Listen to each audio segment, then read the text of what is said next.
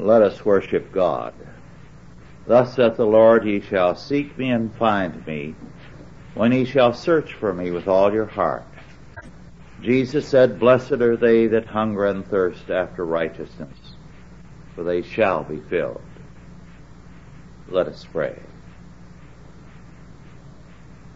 O God, our heavenly Father, we thank thee that thou who hast made heaven and earth and all things therein, hast made thyself known to us, hast sent us thine only begotten Son, Jesus Christ, hast given us the gift of thy Holy Spirit, and hast made us heirs of all things. Grant that in Jesus Christ we may exercise dominion and bring all things into captivity to Christ our Lord. Make us joyful in thy service and confident unto victory. In Christ's name, Amen. Our scripture is Numbers 14, verses 26 through 45. Our subject, the judgment on hypocrisy. The judgment on hypocrisy. Numbers 14, 26 through 45. And the Lord spake unto Moses and unto Aaron, saying, How long shall I bear with this evil congregation which murmur against me? I have heard the murmurings of the children of Israel, which they murmur against me. Say unto them, as truly as I live, saith the Lord, as ye have spoken in mine ears, so will I do to you. Your carcasses shall fall in this wilderness. And all that were numbered of you according to your whole number from twenty years old and upward, which have murmured against me. Doubtless ye shall not come into the land concerning which I swear to make you dwell therein, save Caleb the son of Jephunneh and Joshua the son of Nun. But your little ones, which he said should be a prey, them will I bring in. And they shall know the land which ye have despised. But as for you, your carcasses, they shall fall in this wilderness. And as your children shall wander in the wilderness forty years, and bear your whoredoms unto your, until your carcasses be wasted in the wilderness, after the number of the days in which ye searched the land, even forty days, each day for a year shall ye bear your iniquities, even forty years, and he shall be known, he shall know my breach of promise. I, the Lord, have said, I will surely do it unto all this evil congregation that are gathered together against me. In this wilderness they shall be consumed, and there they shall die. And the men which Moses sent to search the land, who returned, and made all the congregation to murmur against him by bringing up a slander upon the land. Even those men that did bring up the evil report upon the land died by the plague before the Lord. But Joshua the son of Nun and Caleb the son of Jephunneh, which were of the men that went to search the land, lived still. And Moses told these sayings unto the children of Israel, and the people mourned greatly. And they rose up early in the morning and gat them up into the top of the mountain, saying, Lo, be, we be here, and we will go up into the place which the Lord hath promised, for we have sinned. And Moses said, Wherefore now do ye transgress the commandment of the Lord? But it shall not prosper. Go not up, for the Lord is not among you, that ye be not smitten before your enemies. The Amalekites and the Canaanites are there before you, and ye shall fall by the sword, because ye are turned away from the Lord. Therefore the Lord will not be with you. But they presumed to go up to the hilltop. Nevertheless the ark of the covenant of the Lord and Moses departed not out of the camp. Then the Amalekites came down, and the Canaanites which dwelt in that hill, and smote them, and discomfited them, even unto Hormah. God sometimes punishes people by giving them what they want. Israel had said earlier, would God we had died in this wilderness. God gave them what they asked for. The grim prediction that the entire rebellious generation other than Caleb and Joshua would die in the wilderness is repeated four times in verses 29, 32, 33, and 35. God kept his word. They all perished outside of Canaan. The Lord held these people to their own word. The spies had spent forty days in Canaan, schooling themselves into petulant rebellion, and so God gave them forty years in the wilderness. Verses 26 through 35 are addressed to both Moses and Aaron, but the Hebrew of verses 28 and 29 seems to indicate Moses primarily.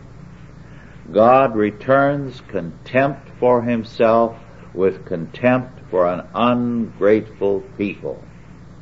The ten faithless spies were at once stricken by a plague, and they died.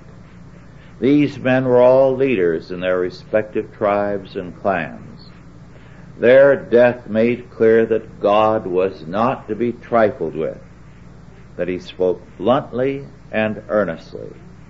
No one who had treated God with contempt would be spared.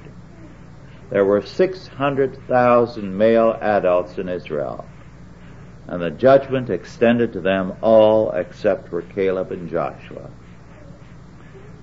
None were spared on the grounds that they had not been vocal in their complaining.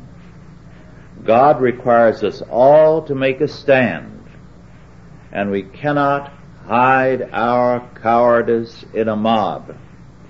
No exceptions were made, although no doubt many felt that an exception should be made in their case because they had said nothing.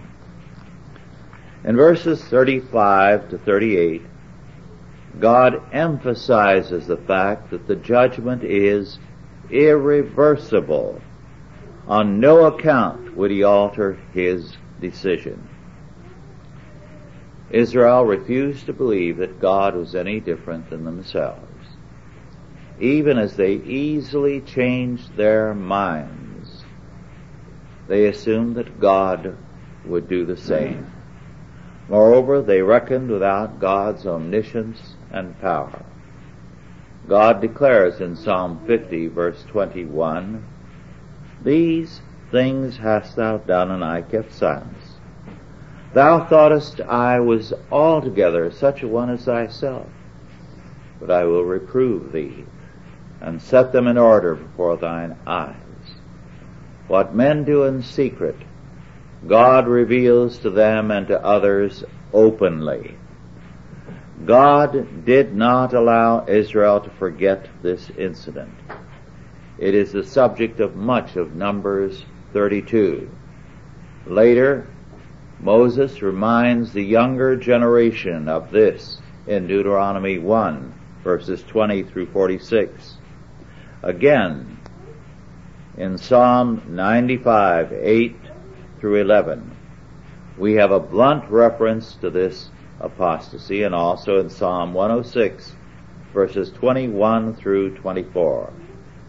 Since the Psalms were the songbook of Israel, they were compelled by God to sing about their sinful past, even as they praised God. However, in the New Testament, there are also reminders of this event as a part of the church's past, which must not be made an aspect of its future. Paul speaks of it in 1 Corinthians 10, 1 through 11, and again it is stressed in Hebrews 3, 7 through 4, 13. Access to the land is a blessing. And Deuteronomy 28 stresses this fact. In our urban era, we tend to forget that all human life is land based. To separate a people from the land or to lay a blight or a drought on the land is a severe judgment on men.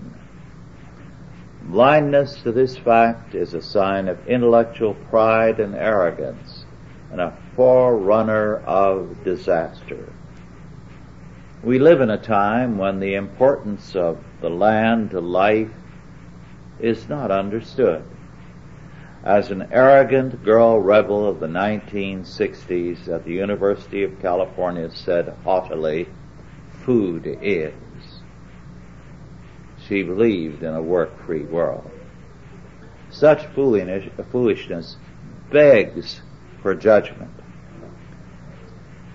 In verse 27, God calls Israel this evil congregation being a nominally covenant people, no more made them good than calling a church Christian makes it good when it despises God's law word. God did not give either the ten spies or the adults of Israel an opportunity to repent. His patience is not eternal. Hebrews 12:15 through 17 tells us that after a time God allows no repentance to stand. When God required them to move forward, they drew back in the fear of battle. Israel wanted perpetual miracles. God had declared that in His providence the land would be theirs. They wanted a ready-made solution, whereas God was leading them into a providential opportunity. Their problem was unbelief. They could not believe that the God who delivered them from Egypt could take them into Canaan. Unbelief always justifies itself by accusing and indicting God. Israel charged God with malice, hypocrisy, and deception in verses 1 through 4. As Moses reminded them years later in Deuteronomy 1 through 27, and ye murmured in your tents and said, Because the Lord hated us, he hath brought us forth out of the land of Egypt to deliver us into the hand of the Amorites to destroy us. Their sin was not merely a fear of the Canaanites, but doubting God. There is no victory for such men. In verse 33, Israel's behavior is called whoredoms, and therefore God in verse 34 declares, Ye shall know my breach of promise. Because of their behavior, God's promise had been voided. They were now impotent men. Having abandoned God, God abandoned them. This is now the problem with men, churches, and nations in the Western world. They are deserters, expecting to be treated as princes, and the world will soon trample them underfoot unless they first submit to God. False repentance is deadly. We see in verse 40 an example of this. Now the fighting men were going to prove to God and to Moses that they were repentant. Lo, we be here, and will go up in, unto the place which the Lord hath promised, for we have sinned. This was not repentance, but disobedience. They mouthed the words, we have sinned, precisely as they disobeyed God. They thought that an attack on Canaan would commend them to God and repeal his death sentence and give them victory. They were commending themselves to God by disobedience disguised as an act of faith. They were simply trying to avoid the consequences of their sin. It seems ironic and amusing now, but at the beginning of the 20th century, Paul Ehrlich was hailed as one of mankind's greatest benefactors for finding a cure for syphilis. It was to be the beginning of a golden age. It was believed that now humanity could indulge in free sexuality with impunity. Now, however, instead of two forms of venereal diseases, we have more than 25. Israel was concerned with the consequences of its sin, not the fact of contempt for God's promises. These state, their statement, therefore, that we have sinned was pragmatic, not religious. Years ago I had to deal with a man flagrantly guilty not only of adultery, but a great many other things. There, everything he did to his wife and family showed that they were there for him to wipe his feet on. So, after much counseling with him, he finally said, after I confronted him again and again and again with his very many offenses, okay, so I sinned. Now can I go home to my family? It was that easy as far as he was concerned. So I said it. What's the roadblock now?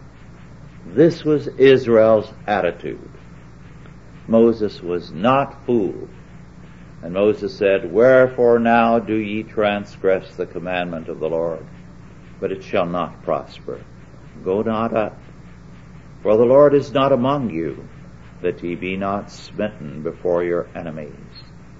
For the Amalekites and the Canaanites are there before you, and ye shall fall by the sword, because ye are turned away from the Lord. Therefore the Lord will not be with you. This was a tardy attempt on their part to follow the counsel of Caleb and Joshua, but it was a false repentance. The attack was made, and it was a disaster. Moses and the ark remained in the camp. God was not with the army, and apparently neither were Caleb and Joshua. The Amalekites and the Canaanites defeated them and chased them off with serious casualties. Calvin, in dealing with his episode, called attention to the root problem, unbelief, and he stated clearly that there is no success for men who disobey God. He added, and I quote, and yet so does hypocrisy blind men's minds that they imagined they were correcting and compensating for the evil which they actually doubled. Moses then relates how they received the reward which they deserved, as much as to say that although they might be slow to learn, still they made, were made acquainted by the reverse which they experienced. How fatal a thing it is not to obey God. For fools never learn wisdom except beneath the rock. Unquote. Robert Young's literal translation of verse 25 reads, And the Amalekites and the Canaanites who are dwelling in that mountain came down and come down and smite them and beat them down unto Hormah. Or, even more literally, the Israelites were hammered to pieces. That's what the text is saying. It was a crushing and humiliating defeat and it came from God. The significance of this event was not lost on some of the rabbis. Rabbi Akiva said that the wilderness generation lost both in this world and in the world to come. But not all rabbis have agreed with him. Turning again to Psalm 106:24, we have a plain explanation for the events of this chapter. Yea, they despised the pleasant land. They believed not his word. The marginal reading for the pleasant land tells us more vividly what Canaan was in that era. It read, or reads, a land of desire. Their self-will lost them a highly prized realm. Our modern ideas of Palestine are very remote from the ancient reality. The Turks denuded forests everywhere, destroyed brooks and streams, and turned many an area into a desert. It was then, however, a land of desire. God had exposed the hypocrisy of Israel, and he pronounced sentence upon it. He will no less judge and destroy the hypocrites of every era. Let us pray. Our Father, we beseech Thee in Thy grace and mercy. Recall Christendom again to its Savior. Make us again a godly people and give us the victory and make us triumphant the world over to the end that thy kingdom may prevail from pole to pole. In Christ's name, Amen.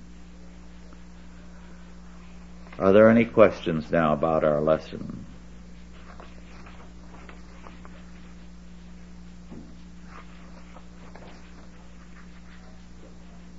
Yes. God hates cowards. Yes. Very definitely. And they were cowards, and God showed his contempt for them, and with that, they were finished.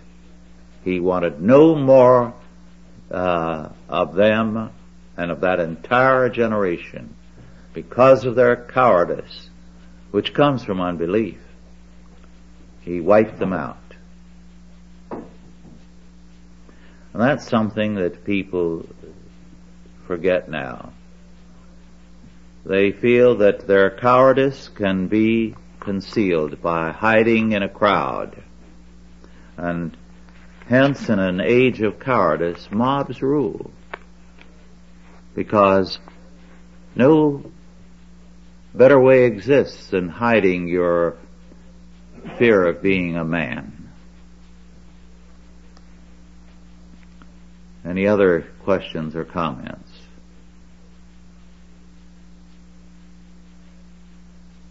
Yes. Well, that's one of the reasons I think for the rise of crime. The people do not respond. Yes.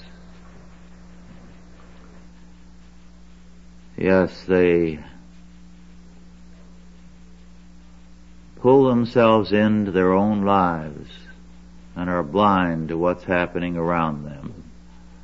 And they think, well, I'm still safe.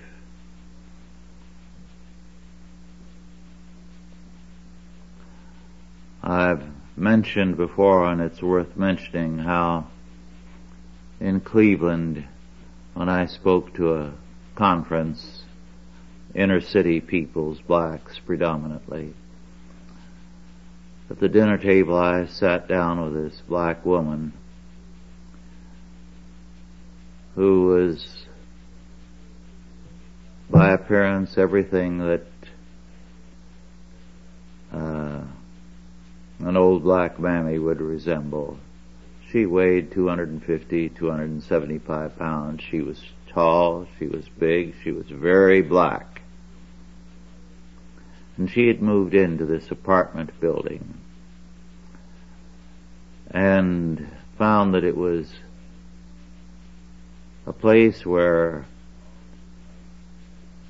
the halls had been used by street people as a public toilet, where prostitutes brought their customers into the hall, where drug peddlers abounded. And she found one or two other women in the buildings were Christians and brought them together for a prayer meeting. And then they took some clubs and bats and drove out all the whores and the drug peddlers. They cleaned up the halls. Then they went out into the street and they cleaned up both sides of the block. And there wasn't a prostitute, a pimp, or a drug dealer who dared set foot in that block. And now they were working on the next block, organizing the women there and beginning the cleanup. Now, one lone black woman did that. There's no reason why it cannot be done from coast to coast. She was magnificent. I always remember her with delight. She was a woman who radiated her faith and uh, she was not afraid.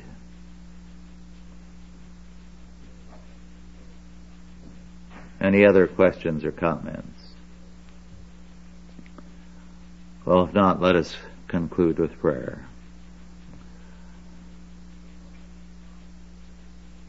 Our Father, we pray that thou wouldst fill thy churches with faith and courage. Separate from thy church all who are polluting it with their unbelief and with their cowardice. And make of thy church a mighty army. Grant that the kingdoms of this world indeed speedily become the kingdoms of our Lord and of His Christ. And now go in peace God the Father, God the Son, and God the Holy Ghost bless you and keep you, guide and protect you, this day and always. Amen.